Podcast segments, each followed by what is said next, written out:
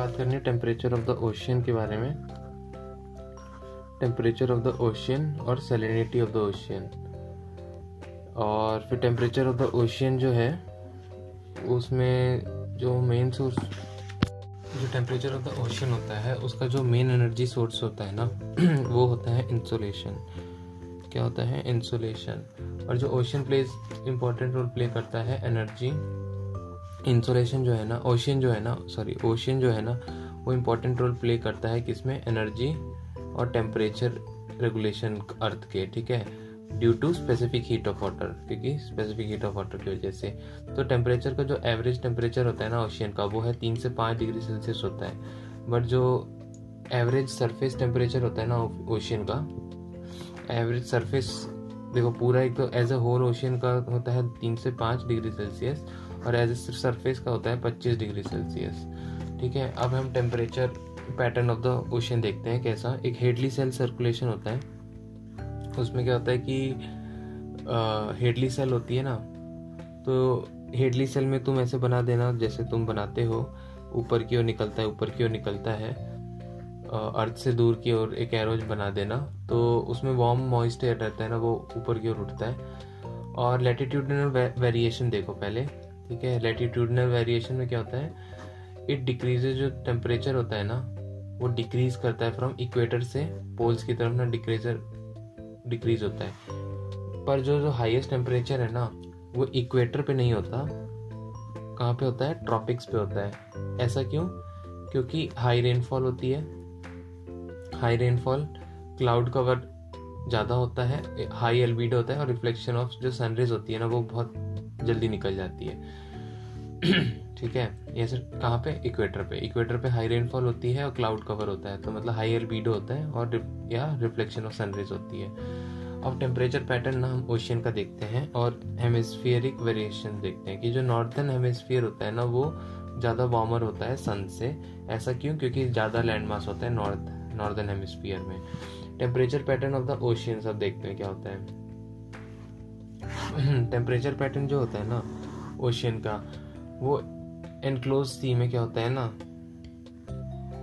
Enclose सी है, जैसे मान लो तो marginal seas of tropics warmer than open ocean मतलब जो मार्जिनल सीज है ना ऑफ़ ट्रॉपिक्स जो मार्जिनल सीज होते हैं ना ट्रॉपिक्स के, वो ओपन ओशियन से तो गर्म होते हैं, ठीक है? एनक्लोज सीज टेम्परेचर बढ़ाता है, ठीक है? और जो मार्जिनल सीज होते हैं ना, वो टेम्परेचर टेम्परेट रीजन के ओपन सी से कूल होते हैं। ऐसा क्यों?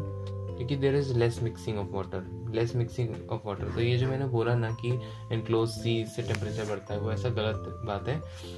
अगर एनक्लोज सी से क्या होता है? मिक्सिंग ऑफ़ वाटर जो होती है ना, वो कम हो जाती है। तो जब मिक्सिंग वाटर कम हो जाती है तो जो ट्रॉपिक वाला है, वो तो मिक्स नहीं हुआ ओशन से। तो फिर उसका टेम्परेचर हाई रहता है ट्रॉपिक वाला। और जो टेम्परेट रीजन में जो होता है ना, वो कूल रहता है। क्योंकि टेम्परेट में तो ऐसे ही कम ठंडा रहता है तो वो ऊपर से और मिक्स नहीं हो पाता है। ठीक है, अब ओशियन करेंट्स क्या होती हैं? ओशियन करेंट्स से क्या टेम्परेचर वेरिएट टेम्परेचर पैटर्न होता है? जो वार्म ओशियन करंट होते हैं वार्मिंग इफ़ेक्ट देती है कोल्ड वाली कोल्ड इफ़ेक्ट देती है, बस। तो और एक अपवेलिंग और डाउनवेलिंग से भी होता है। जो अपवेलिंग जो होती है ना, वो कूल लेके आती है नीचे से डेप्थ से, और उल्टा उसका डाउनवेलिंग का है। डाउन वेलिंग क्या है? टेम्परेचर को इंक्रीज करती है, ठीक है? क्योंकि जो अप वेलिंग है, वो टेम्परेचर डिक्रीज करती थी। अब डायरनल रेंज ऑफ़ टेम्परेचर देखते हैं। डायरनल रेंज ऑफ़ टेम्परेचर क्या है? मतलब कि maximum temperature of the day और minimum temperature of the night time ठीक है? ये होता है हमारा डायोरनल और जो ट्रॉपिकल वाटर जो होता है ना, वो हाइयर होता है। Diurnal range than equator waters जो डायरनल रेंज ऑफ़ टेम्परेचर में ना मतलब क्या होता है डायरनल रेंज ऑफ़ टेम्परेचर क्या होता है, ये हम फिर से देखते हैं। मृणाल आंटी से मैंने ये पढ़ा कि डायरनल रेंज ऑफ़ टेम्परेचर क्या होता है, जो maximum temperature of day and minimum temperature of night जो है, उसका जो डिफरेंस होता है, उसको हम डायरनल रेंज ऑफ़ टेम्परेचर कहते हैं। ठीक है, ऐसा जो हाई डायरनल टेम्परेचर रेंज होता है कहाँ पे ट्रॉपिकल रीजन में। ठीक है? कंपेयर टू इक्वेटेरियल वाटर ऐसा क्यों होता है? क्योंकि हीटिंग और जो कूलिंग होता है ना, वो ज़्यादा होता है और वो ट्रॉपिक में, क्योंकि जो स्काई है ना, वो क्लियर होता है। ठीक है? अब एनुअल रेंज ऑफ़ टेम्परेचर क्या है? ठीक है bigger the size of ocean जब साइज़ बड़ा होता है ना तो उतना ही अच्छी मिक्सिंग होती है। तो लोअर एनुअल रेंज होता है उनका। तो पैसिफिक ओशन में ना लोअर एनुअल रेंज होता है as compare to Atlantic ocean ठीक है? ज़्यादा मिक्सिंग होता है लोअर एनुअल रेंज हुआ। हम देखते हैं vertical distribution of temperature vertical distribution of temperature में भी कैसे कैसे ग्राफ बना लेना? ऐसे लंबा सा जर्मो थर्मोक्लाइन जिसको कहते हैं। ठीक है? तो जो पहली लेयर होती है अप टू 500 मीटर, वो 20 से 25 से 20 से 25 के बीच में होती है। ठीक है? जो सेकेंड लेयर जो उसको थर्मोक्लाइन कहते हैं वहाँ पे 500 से हज़ार मीटर होती है और जो थर्ड लेयर वो टेम्परेचर उसका भी एकदम ऑलमोस्ट स्टेबल होता है, फिर अचानक से नीचे गिरने लगता है। वो है थर्ड लेयर जो कोल्ड होती है, जो थाउज़ेंड मीटर के बियॉन्ड होती है।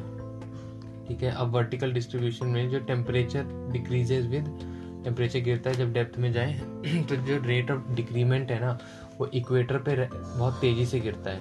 ठीक है इक्वेटर पे वो बहुत तेज़ी से गिरता है एज कंपेयर टू पोल्स ठीक है। सबसे ज़्यादा कहाँ पे होता है?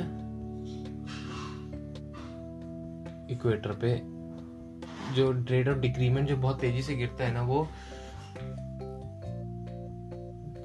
is rapid at equator tropics than towards poles ठीक है? मतलब कहाँ, और जो पहला लेयर होता है ना, वो परमानेंट होता है इन ट्रॉपिक्स में। तो जो टेम्परेट होती है ओनली इन समर जो पहली जो फ़र्स्ट लेयर होती है ना, वो ट्रॉपिक्स में परमानेंट होती है और टेम्परेट रीजन में वो सिर्फ़ ऐसा परमानेंट सिर्फ़ समर के टाइम पे होती है। मृणाल आंटी ने कहा कि जो ये ट्रॉपिकल रीजन ट्रॉपिकल में और इधर इक्वेटर में ना बहुत रैपिड डिक्लाइन नहीं होता। सॉरी रैपिड जो रेट ऑफ़ डिक्रीमेंट ना बहुत तेज होता है रेट ऑफ़ डिक्रीमेंट पर इसमें नहीं होता, जो टेम्परेट या फिर पोलर रीजन में। ठीक है, ये हमने टेम्परेचर ऑफ़ द ओशन पढ़ लिया।